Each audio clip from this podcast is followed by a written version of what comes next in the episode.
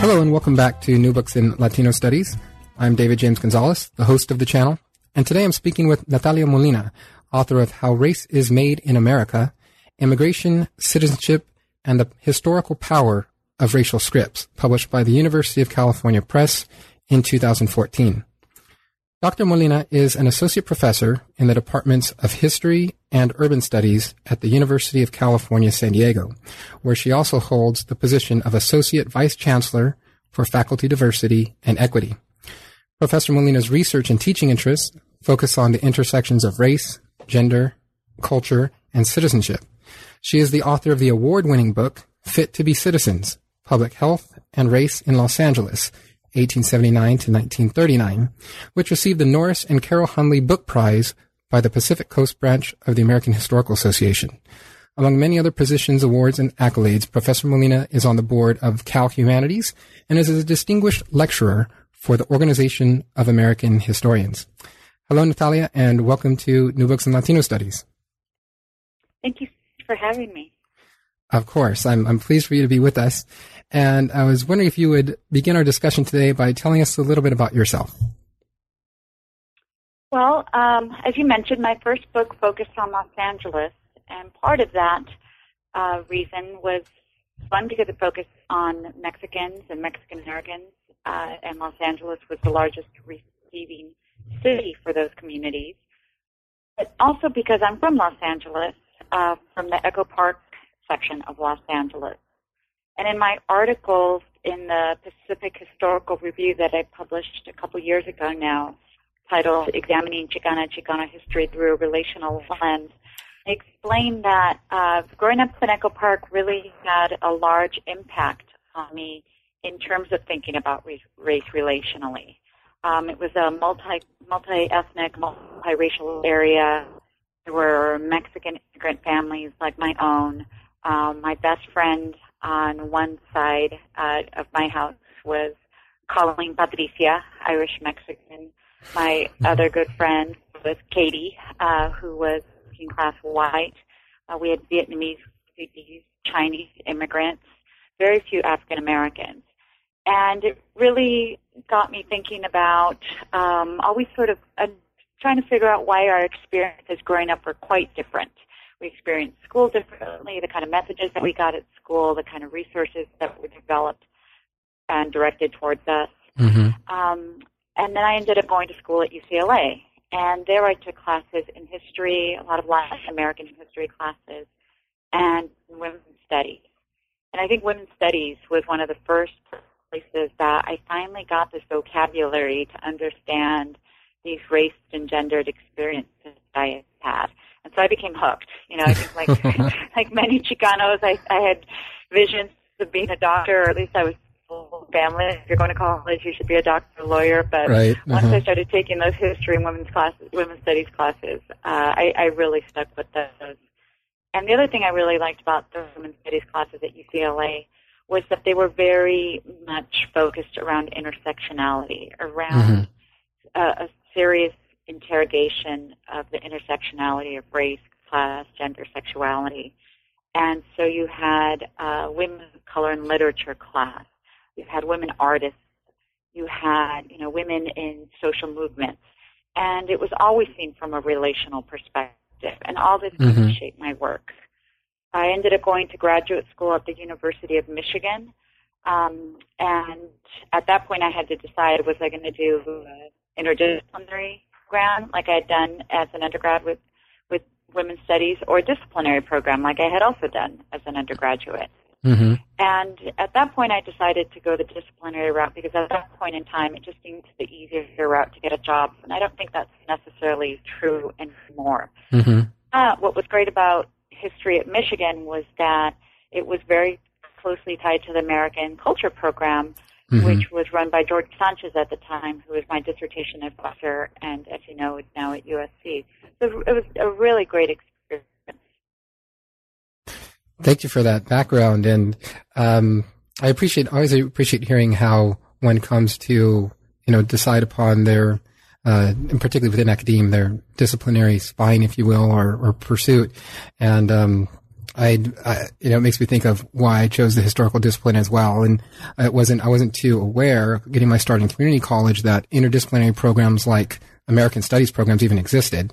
Um, I think community college is still very much structured in, you know, the disciplinary, you know, confines and, and what. But, but I eventually, I think I settled on history as well because I saw I could do a lot of things with it. You know, that uh, I was interested in sociology and political science and all these other things. And I, I thought, you know, history seemed to be the one, one of the disciplines where you had all sorts of people having these conversations that are pulling from the literatures that I was interested in. So it's nice to hear that you you seem to came come to your interest in your your uh, focus as a historian, you know, in a in kind of a similar way that you were able to identify a, a program that could allow you to you know combine a lot of interests. As you mentioned, intersectionality.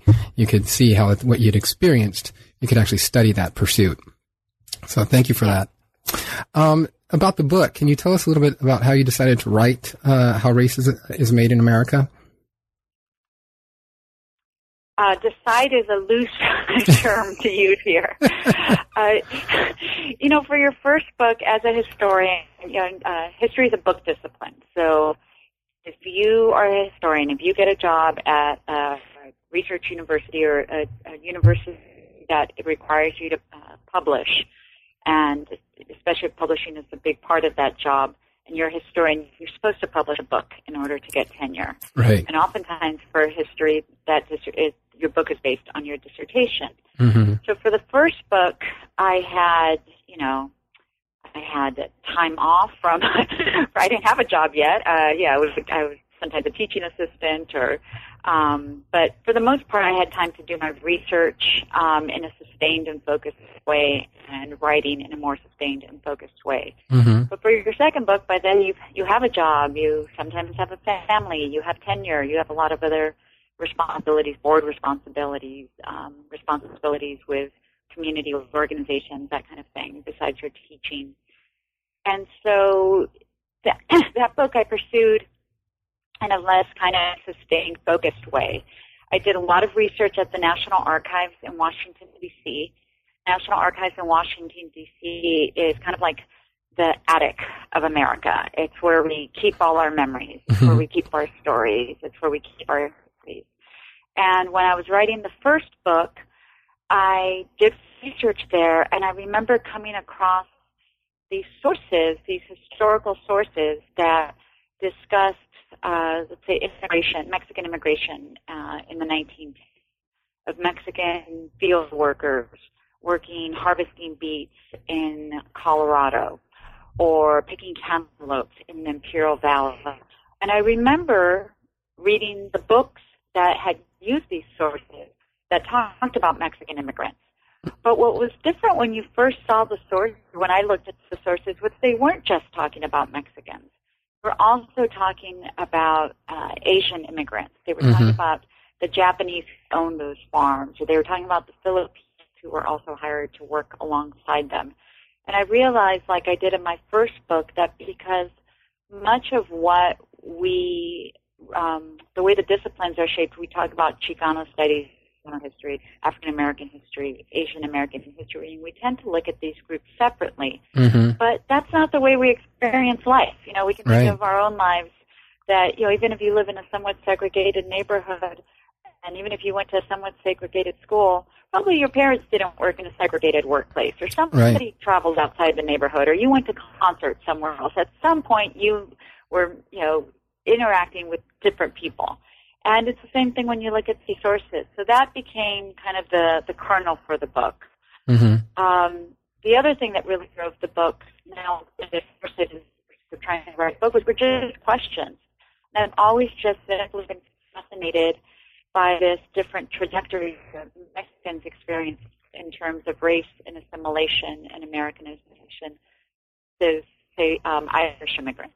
Right. So if you study European immigration, if you study immigration, especially if you studied it 60s, 70s, 80s, 90s, and many people are kind of still um, are under this illusion that immigrants come to the U.S., they work hard, they learn English, they send their kids to American schools, they um, learning, you know, they they become Christian maybe, um, and by you know two or three generations they're Americanized Mm-hmm. And that's the way a lot of the earlier literature on immigration went. But when um, the Chicano movement happened, the Black Power movement, these social movements of the 1960s happened, and we started studying these groups in school in more the 70s, 80s, and definitely by the 90s, we realized that those groups didn't have quite the same assimilation patterns. Right. Um, and, and you, so it's not a surprise that when somebody who's Mexican, even if it's third, fourth generation, will tell you, yes, people sometimes will ask me where I'm from. No, where I'm really from. Right. or how did you learn to speak English? There's always a way that they're not quite American. Mm-hmm. And I was always curious how that happened, especially because if you go back to the 1924 Immigration Act, that act put Asians on quotas, and so mm-hmm. they weren't even allowed to immigrate to the U.S. Um, or naturalize, become citizens.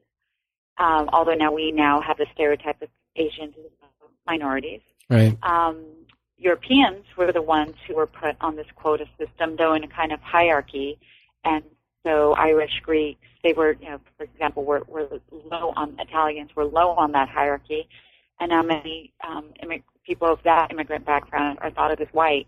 Mexicans weren't put on those quotas. So how right. is it that Mexicans are still often thought of as not quite American? Right. And the the the point of the book was to try to answer that, but because I also had this relational this way of thinking about well, who else was around Mexicans and how did um, their presence affect uh, the way that we think about Mexicans? Mm-hmm. Um, h- how did that happen? So it was kind of a way of asking a question and using that way of thinking about race relationally as a lens to answer it. Right.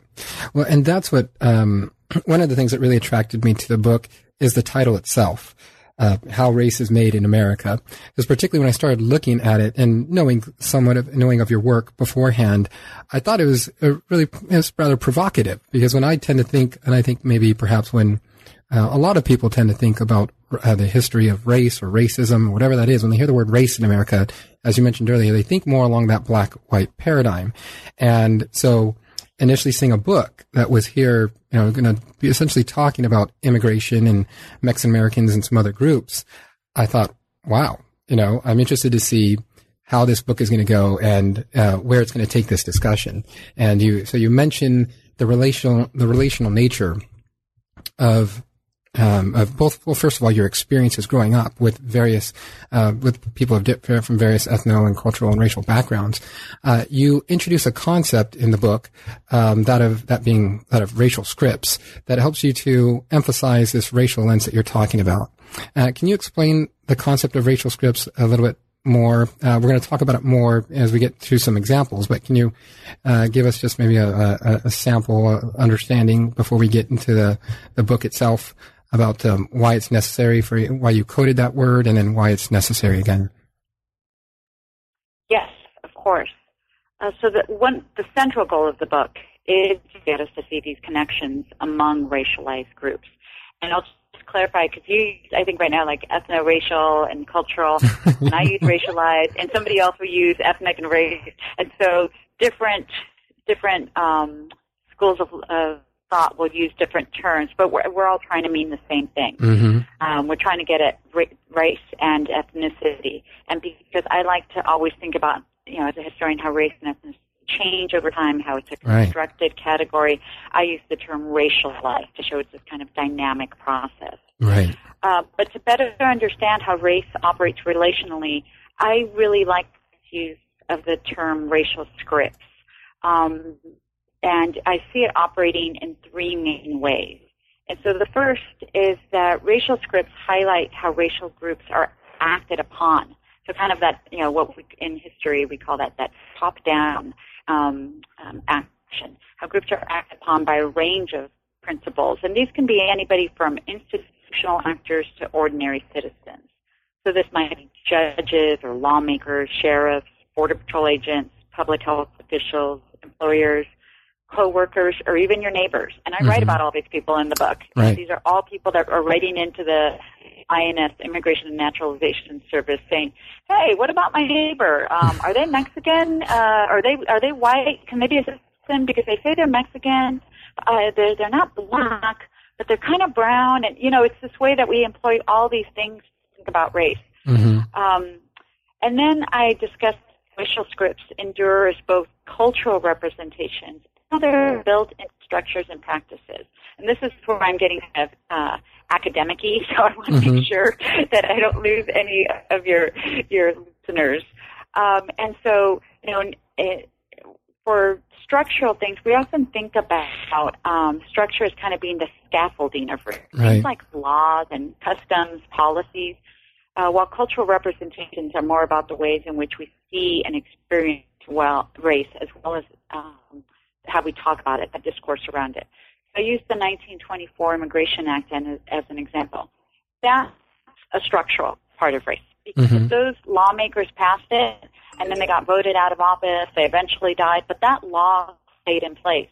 So whether or not the group of people that occupied those offices believed that we should ban Asians and continue to uh, keep European immigrants on a quota, they had to abide by that. And so that's the structural part Mm-hmm. the cultural representation part of how we think about race. Those are more like the images that we have, that that we talk about it. Um, those kind of sometimes they're stereotypes, but they're often uh, representations that rely on assumptions, conscious or not. Mm-hmm. The way that we start to think about race is very common sense, uh, very commonplace. Like, oh yeah, that's just the way it's always been.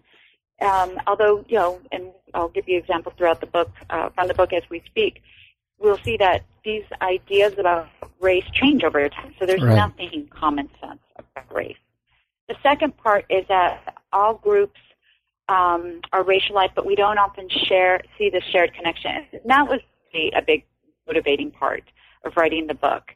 You know, growing up in Echo Park, having you know, being kids where kids don't really know, censor, filter what they say, Mm-hmm. and you have you know racial jokes going around. And even as a kid, I thought, why are Mexicans telling jokes about blacks? Why are the Asians telling jokes about Mexicans? Why are, you know, why is the Vietnamese kid teasing the Irish about, yeah, and, they, and the Polish kid is the front of everyone's jokes? Yeah, we're all sitting here in this very working class neighborhood that no one wants to enter because they think of it as the ghetto Right. we have this great commonality to us, yet people have these divisions. Um, Mhm. Although you know in that kind of setting, it's it's joked around about. But as we know in lots of other settings, it's not. And so the idea about racial scripts is that we want to be able to see the connections between the groups Mhm. and see, you know what, that immigrant act it didn't affect just Mexicans, it affected way and affected Asians, and because of that, we have this common connection. Right. And then the last part, uh, but does racial history, uh, Chicano history, you always have to talk about agency and resistance. And, Mhm. Okay, even if there's a law directed at you, what do you do in response to that? Do you, do you send the president a letter? Do you um, start a campaign? Do you have a protest? What exactly do you do? Um, and so I call those counter scripts. So just as racial scripts have a seeming persuasiveness, resistance also has a long fetch. Right. And so we see this in this, this counter script. And these can be daily expressions of compassion and solidarity. They could be big public protests. But they're, you know, main ways of, of showing resistance, showing solidarity with other groups. Definitely. Thank you for that explanation. And you, you mentioned earlier, and you've mentioned a few times now, the, the landmark piece of, of immigration uh, policy that was passed in 1924, which is, is where the book essentially begins. And that being the Johnson-Reed Immigration Act. And you mentioned how this, a key part of this legislation was this quota system. It more of, uh, as my understanding is, I believe it, it, it tweaked it. It was initiated earlier, I think in 1921. Um, you can correct me if I'm wrong. Um, but it so it, it kept this quota system to where it drastically reduced the amount of uh, immigrants coming from southern and eastern Europe, and then, as you mentioned as well, it pretty much flat out barred uh, immigrants from uh, any you know Asian you know territory, whether it be Japan or or, or China uh, or whatnot. Now, um, naturally, Mexicans you also mentioned were excluded or you know from this quota system. They weren't included in it. The whole in fact the whole western hemisphere escaped escaped the quota restrictions. Yet uh, as you begin the book you start to talk about how even with this exclusion of the Western Hemisphere, um, after around 1924 and, and shortly thereafter, uh, particularly between the years of 1925 to 1930, Mexicans became the focal point of immigration debates. We discuss why that happened. Why is it that Mexicans became this this uh, central focus of immigration debates after 1924? And and since you just explained you know, the racial scripts concept, can you give, give us a, an example of some of the scripts that were used in these debates? Um, so this is one of these fascinating things. You know, I think for a lot of us uh, that are interested in doing Chicano history, Latino history, we could get frustrated um, in the ways that it was taught, especially at the K through 12 level. Usually, that history is taught from East Coast. Uh, we we barely ever get to the West Coast because the school year ends. Um, if you went to school in California, you might in fourth grade have studied California history, but they don't exactly tell you how California came to be, and it was through uh, the U.S. war with Mexico, in which the U.S. received a third, you know, a third of Mexico's land in the mm-hmm. Treaty of Guadalupe that, that settled it. And so, part, I bring this up because uh, much of that earlier immigration legislation was made um, with an East Coast focus also. You know, we didn't have communication in the same ways. And so, you know, the, the largest point of entry at that point is uh, Ellis Island. And so the immigrants that they're worried about are these European immigrants.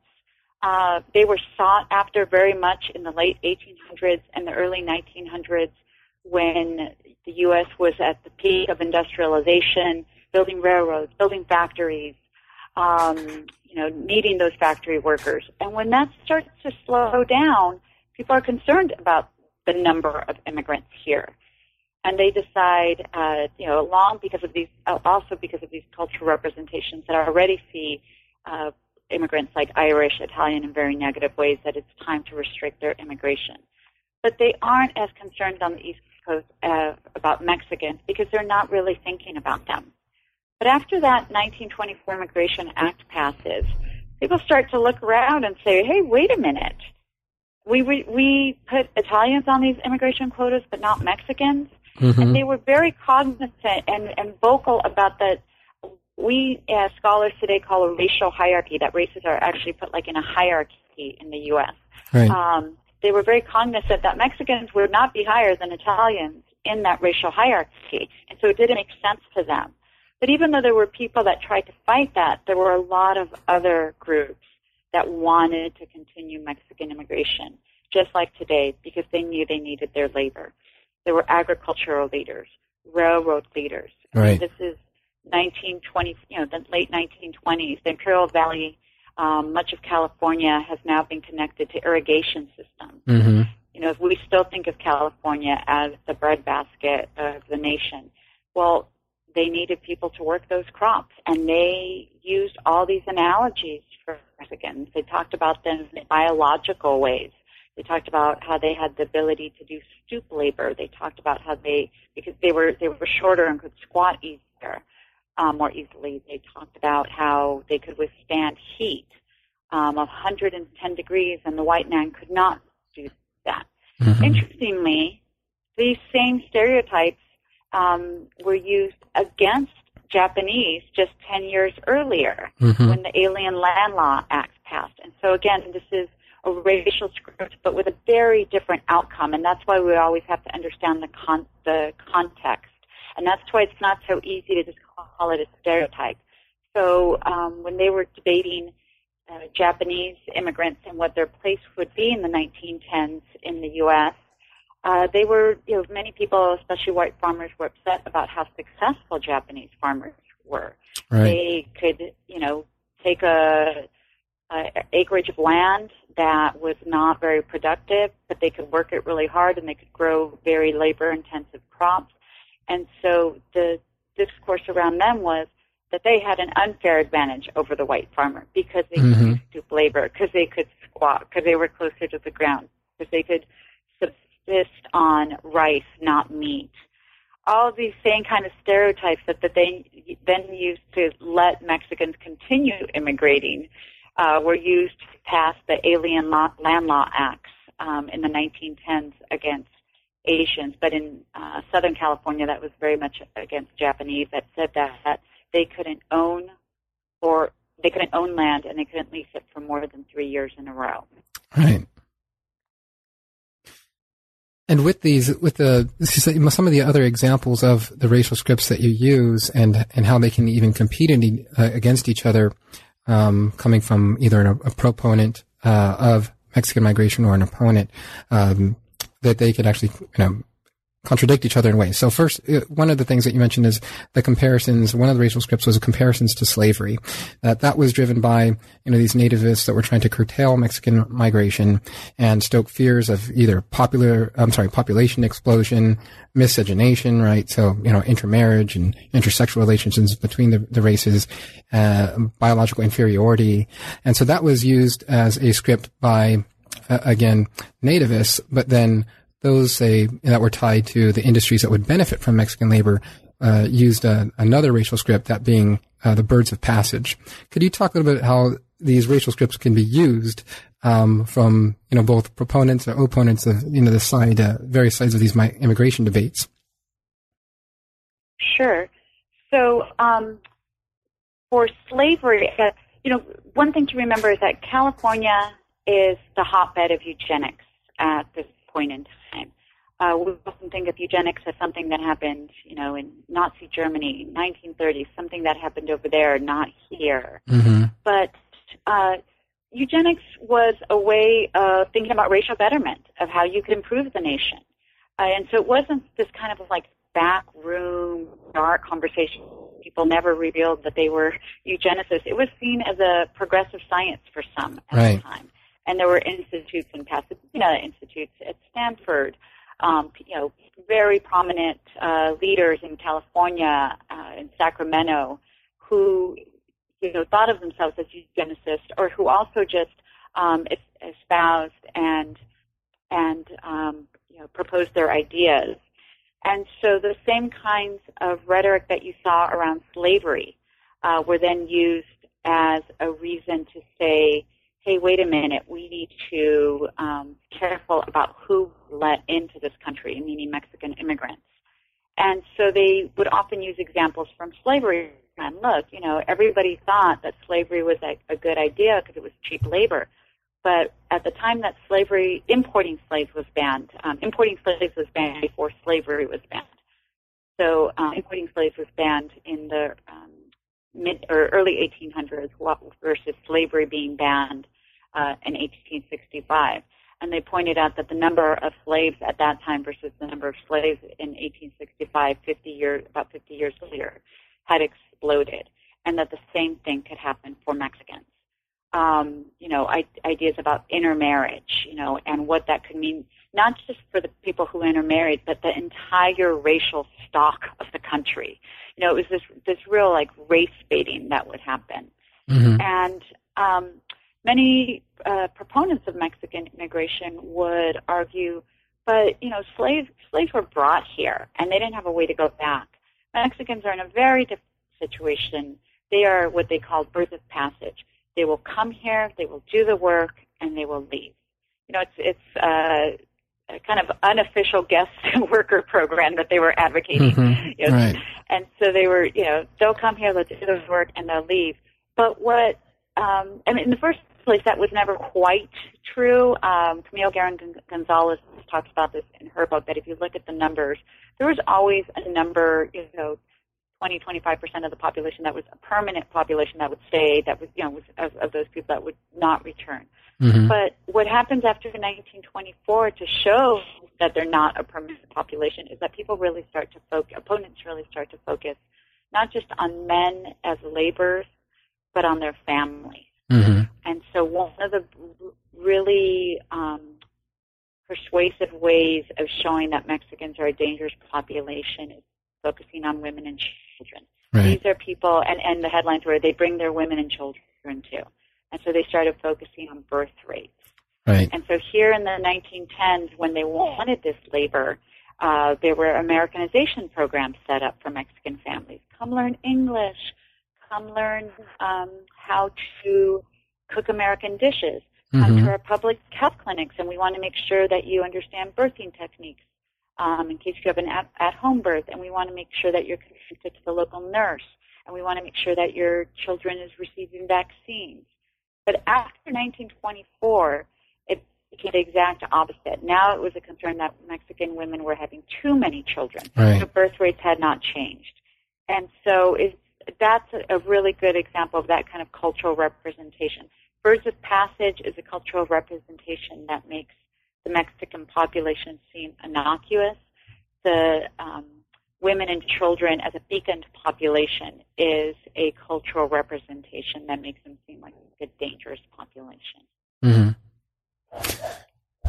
You mentioned the focus on women and children, and and in your book, this this seems to be a shift. And you, I don't know if this was actually the way it you, you saw, it happened in the documents, but um, it seemed that after numerous attempts to um, try to uh, limit um, Mexican migration through changes in immigration and naturalization policy, uh, natives then directed, as you mentioned here, their attention towards uh, women and children, particularly along the issue of birthright citizenship. And this occurred somewhat around, I believe, in the early 1930s.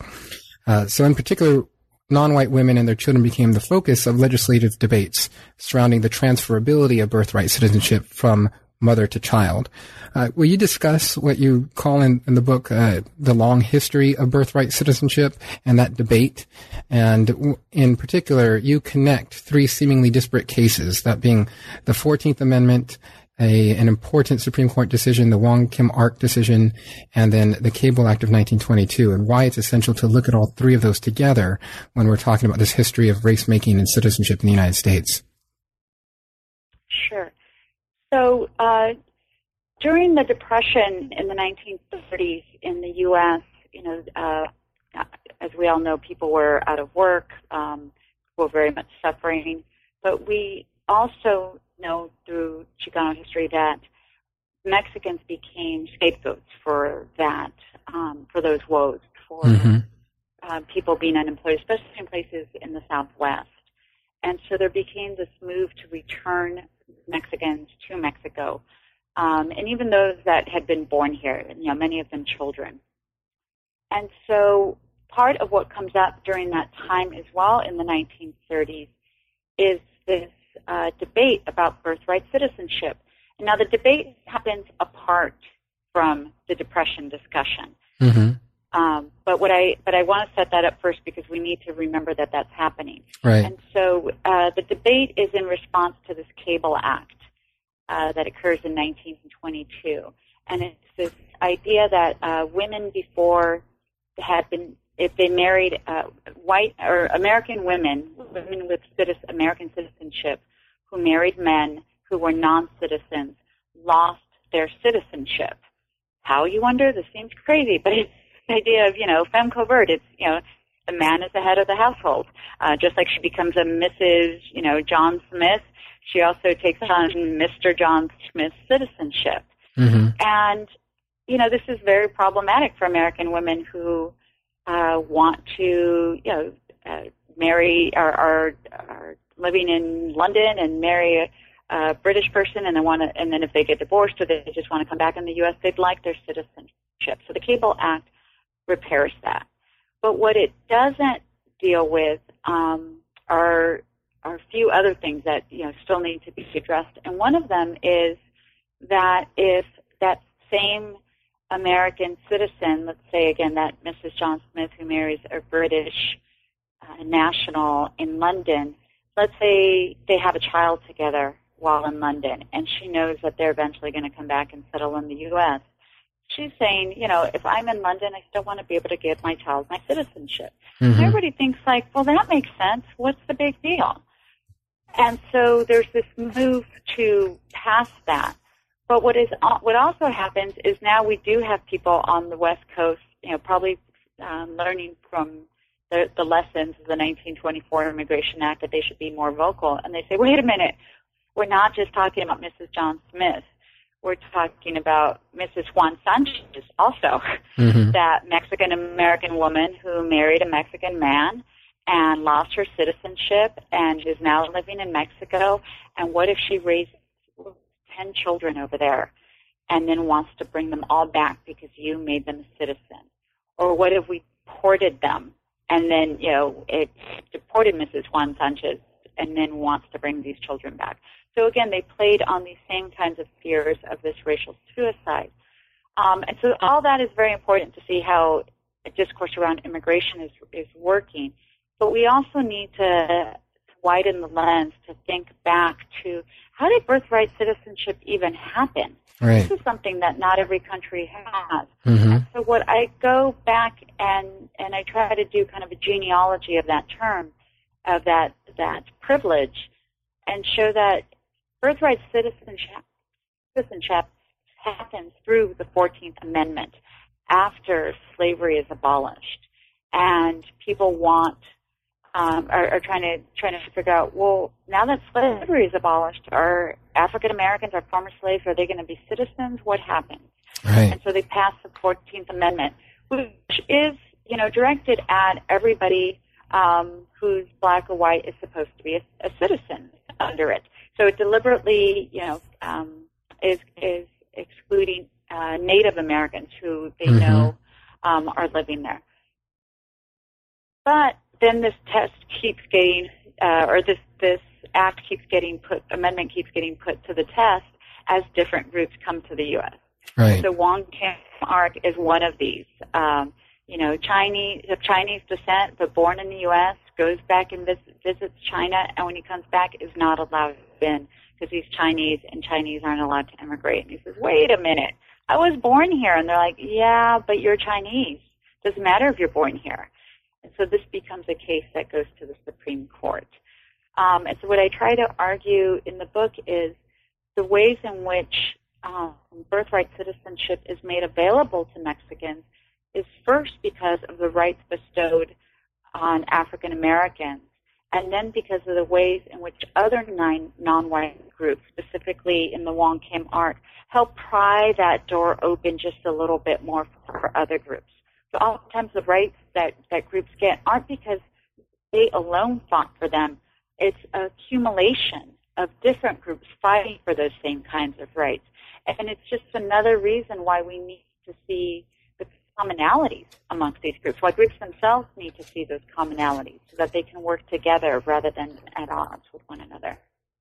Definitely. And what I appreciate is how you, I think you even begin, um, I think it's your introduction, um, by showing still how, how relevant this history is. Yeah, you talk about the, um, you know, the, the, uh, the Obama birther issue, um, as to, you know, his, the challenges that Donald Trump posed against his citizenship.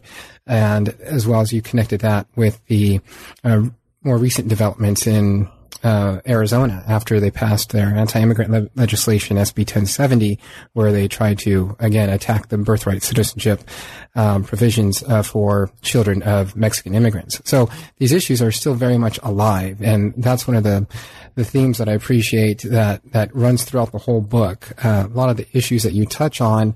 I, you know, I, I, all you need to do is flip on the news today, and you can see that these are still issues that are hotly debated and contested.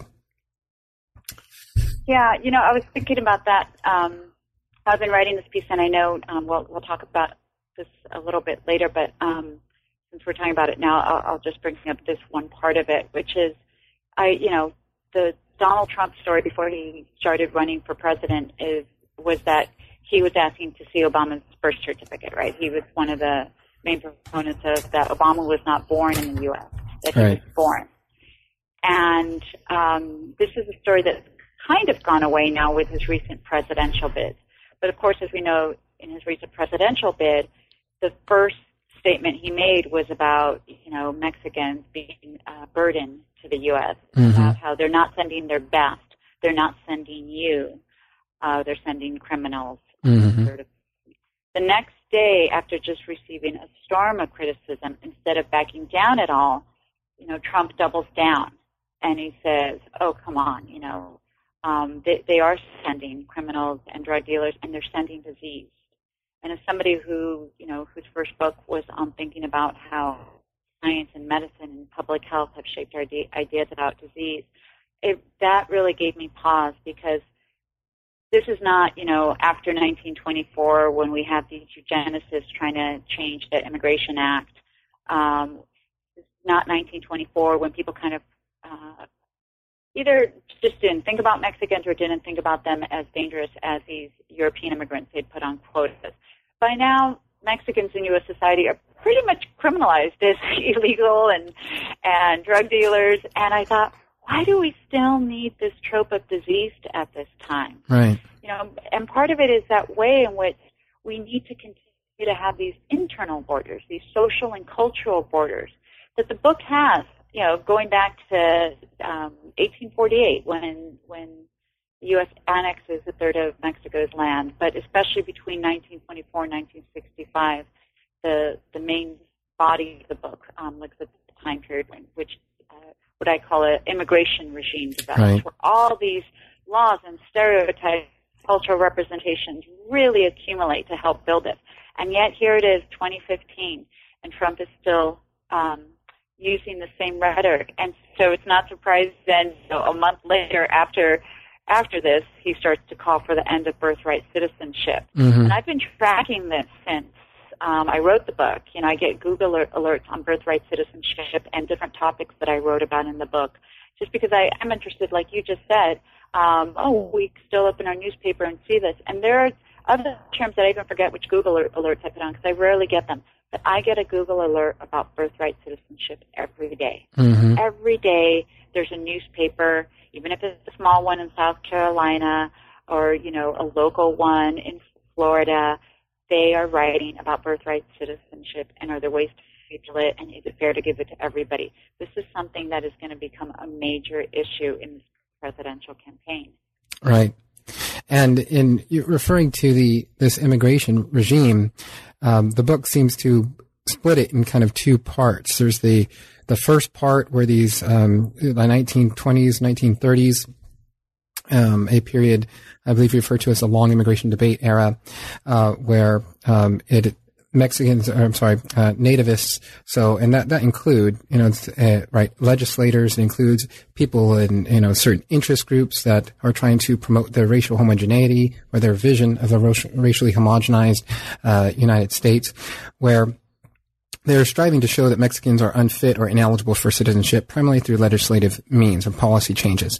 Then in the 1940s and 1950s, there's another way that this, that, uh, you know, Mexicans are, are, are, are, tried to be portrayed as unfit. And there's a new tool that seems to be developed. It's, it's a, a tool that had existed before, that being deportation, but not as much relied on. And, and so, uh, referring to two of the primary scripts that get used in this period, in this latter half of the, the immigration regime, the 1940s and 1950s, uh, one you mentioned is concern over public health, and in the book you refer this to you refer to this as a type of medical racial profiling of Mexicans, and then the the other is the um, you know this terminology of wetback and undocumented and illegal uh, enters also the racial lexicon um, in of the United States, and so these two kind of terms are are, are become more frequently associated with Mexican immigrants.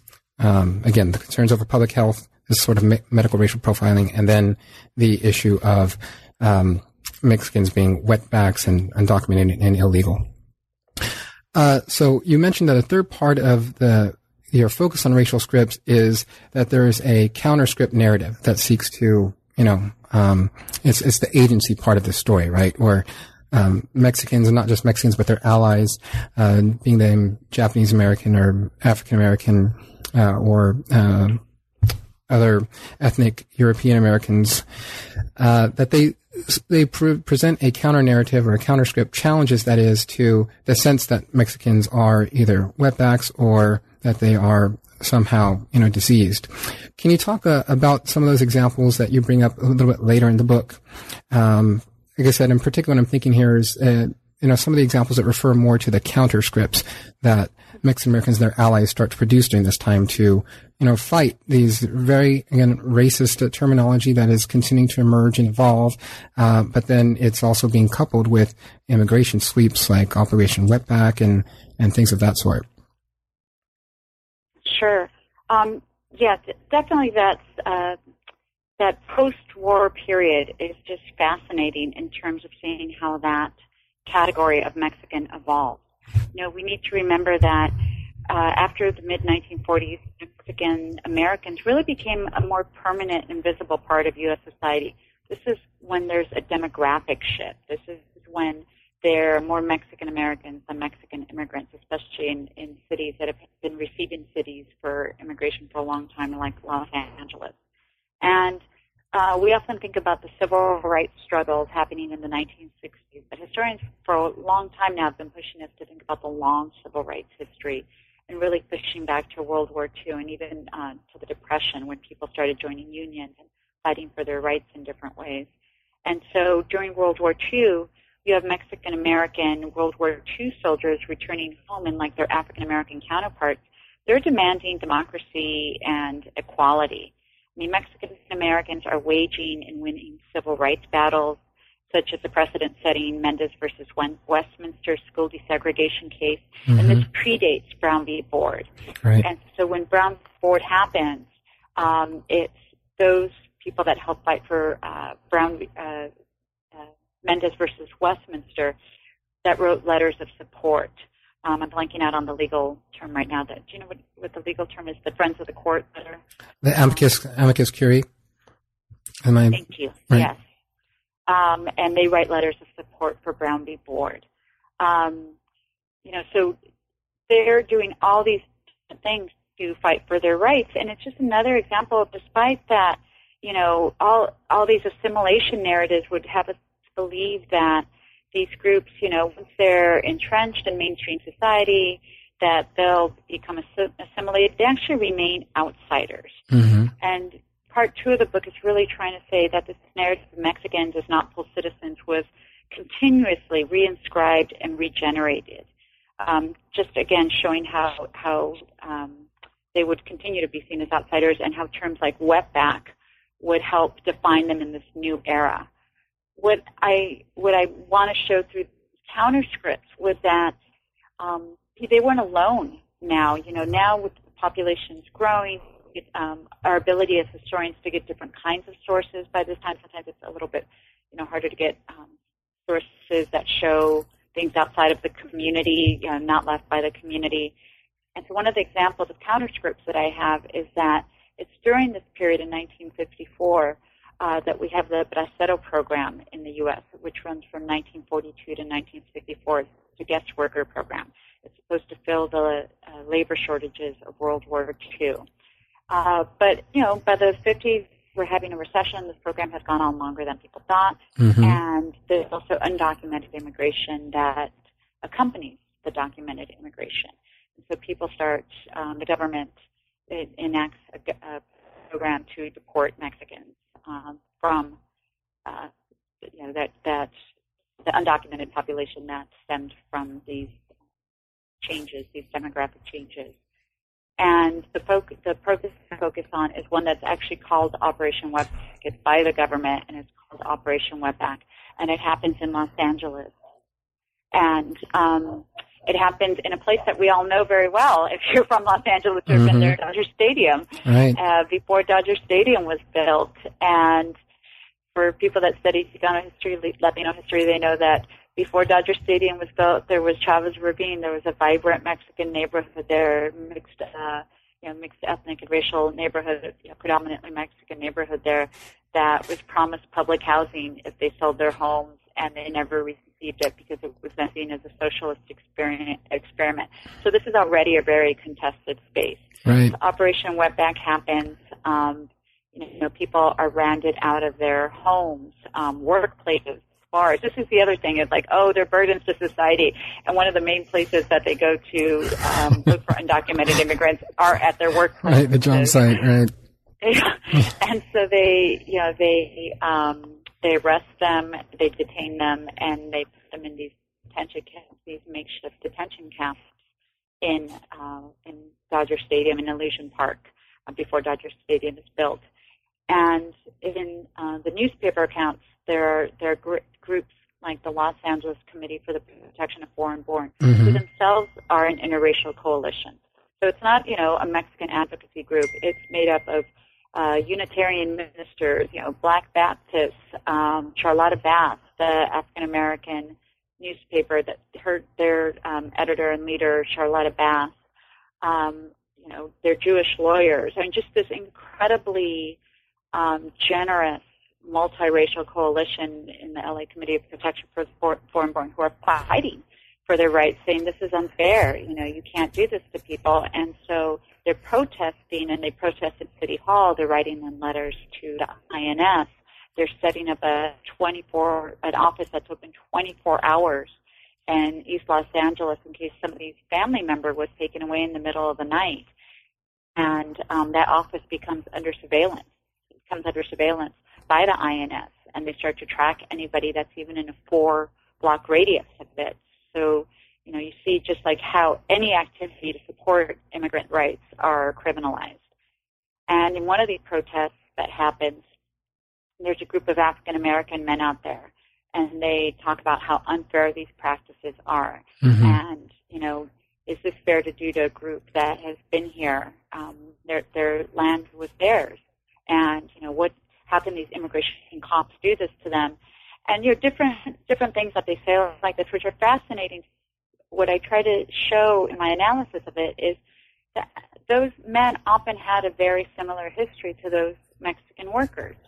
You know, after slavery, uh, there were a lot of you know African Americans come under guest worker programs in the same way, but they were put under these uh, uh, codes, these labor codes, where mm-hmm. if they were on a farm and they worked on a farm and didn't receive permission to leave that farm, they could be jailed, which basically meant that they would go back to uh, the plantation where they had been working before, right. and it was now a prison, and they would farm that area or they would be leased out um, to you know, other farmers to do their work. Uh, they talk about immigration cops, also kind of you know bringing up that contested relationship between communities of color mm-hmm. and the police. Uh, so there's lots of way, and, and just the fact that they they were only a couple generations removed from slavery, from forced right. labor. So there's lots of you know connections that you start to see in community newspapers that people start making on their own that seem to invoke these racial scripts. Right, and you also mentioned how um, some of the members of the Jewish community, which were also you know participating in this very uh, multi-ethnic coalition, uh, that being the LA Commission again for the protection of of the foreign-born, how they too could draw connections right through that experience, seeing a you know makeshift type of detention camp thrown up in the middle of Los Angeles uh, naturally could could spark uh, memories of you know their own family history and those experiences of you know discrimination and racial oppression. And in a place like Los Angeles, that ended up in this very multi-ethnic type of coalition where people could relate to that shared experience of racialization, and thereby this provided a, a window to one of those rare windows that we get um, in the historical record where a bunch of groups saw that commonality. And uh, so I appreciate how your use of racial scripts is able to show both sides. It's show it's able to show the process of racialization that is typically viewed as being act, enacted upon um, non-white groups, but then also this concept of counter scripts and counterscripting is you know a term used to address the various ways that then that can be pushed back against, and that can be either be in forms of activism or other types of uh, support. And uh, so I think that's a that's just an essential part of this story, and I appreciated it very much. Uh, also, um, we're coming towards the, uh, you know the, the, our time limit here.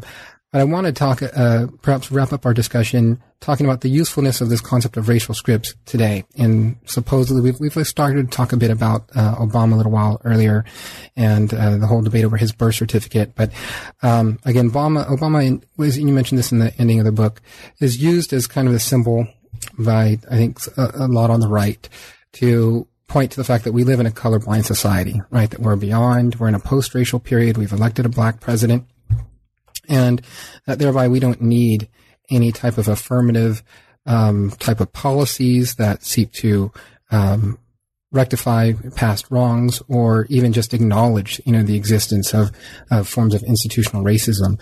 So, what is it that you know this discussion that we've been having in, in your book that brings out um, this the historical process of you know relational race making?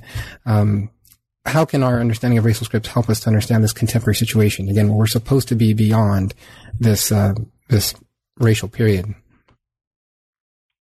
I think one of the important things is just remembering that when we talk about racial scripts, you know, one big part of that definition is the structural part. Um, you know, the laws, the policies, and those simply don't go away after, um, you know, 1965 with even aggressive civil rights legislation. Um, and as we know, much of that legislation, especially around the Voting Rights Act, is being rolled back. And so, you know, that part doesn't go away. There's right.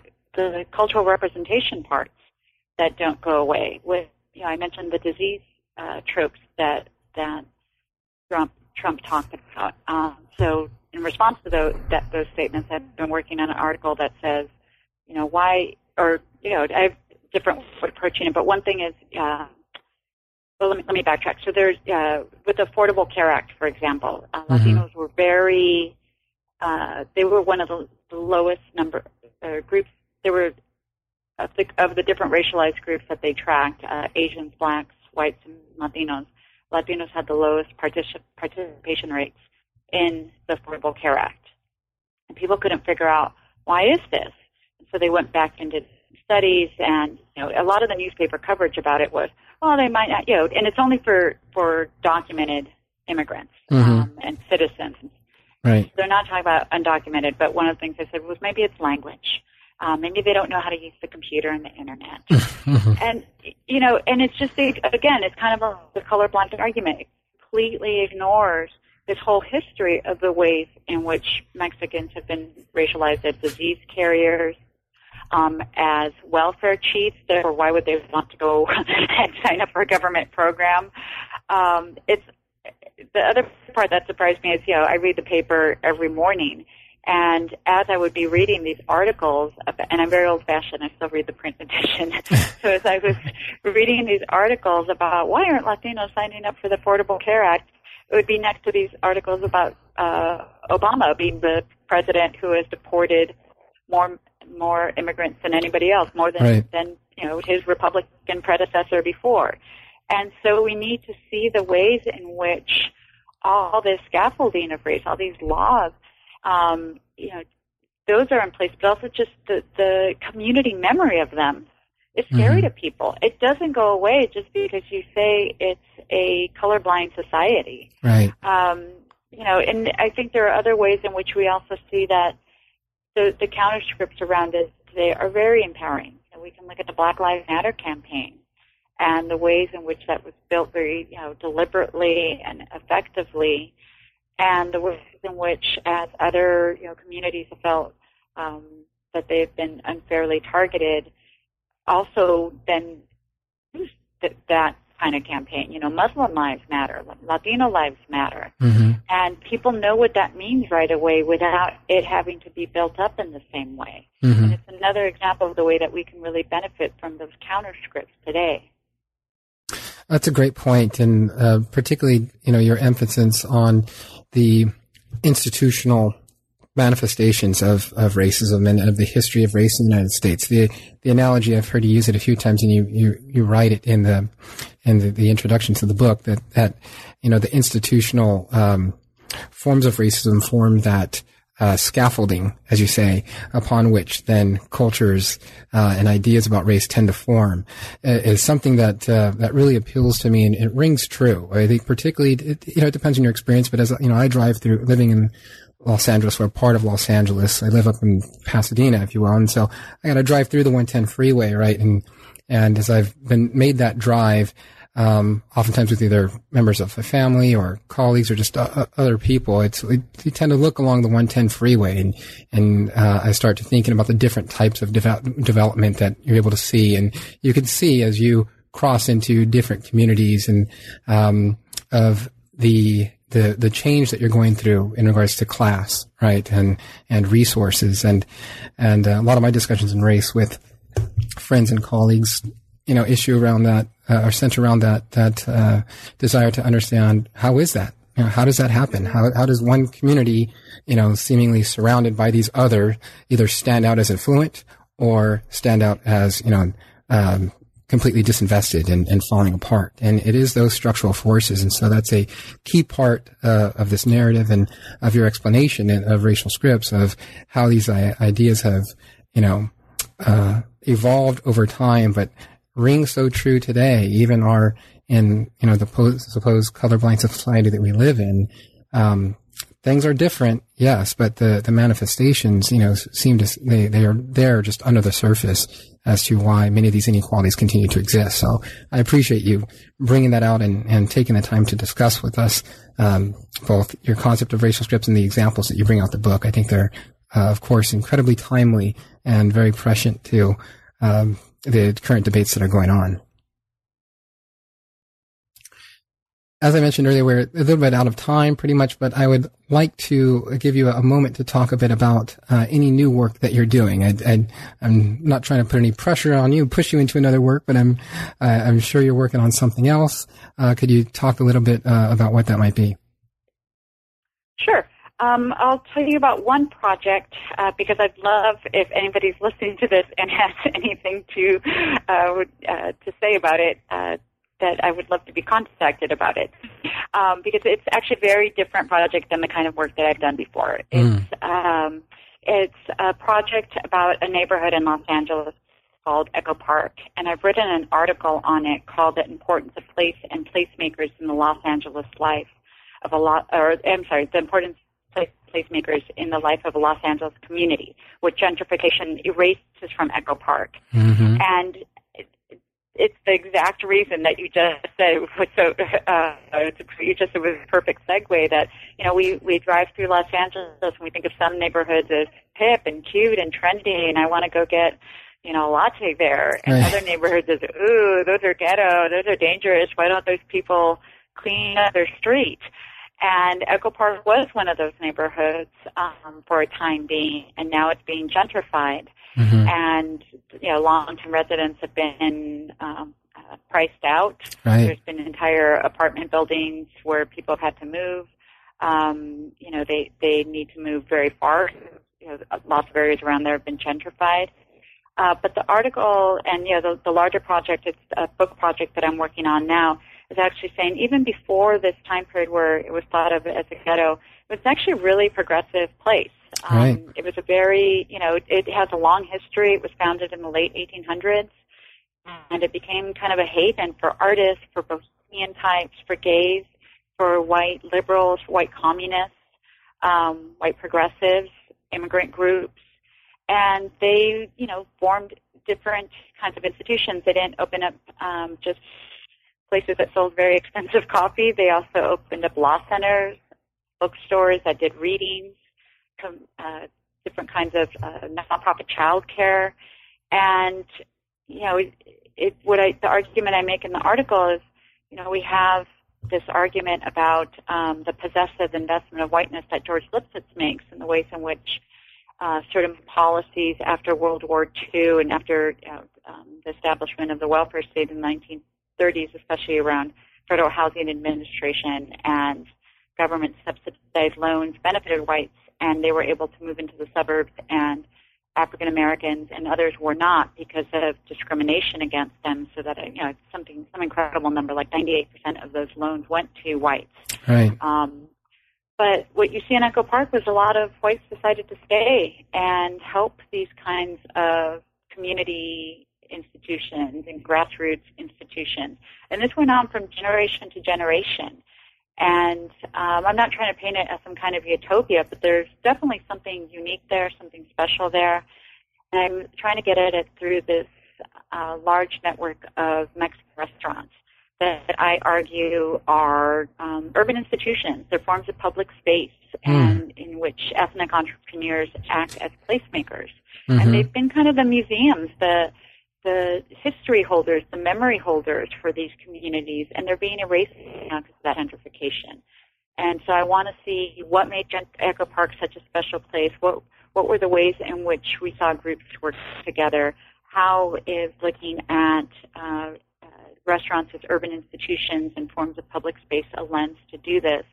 And what are we missing if we don't have this conversation and we let gentrification continue without um, asking how will we continue this in this new phase of neighborhoods like Echo Park.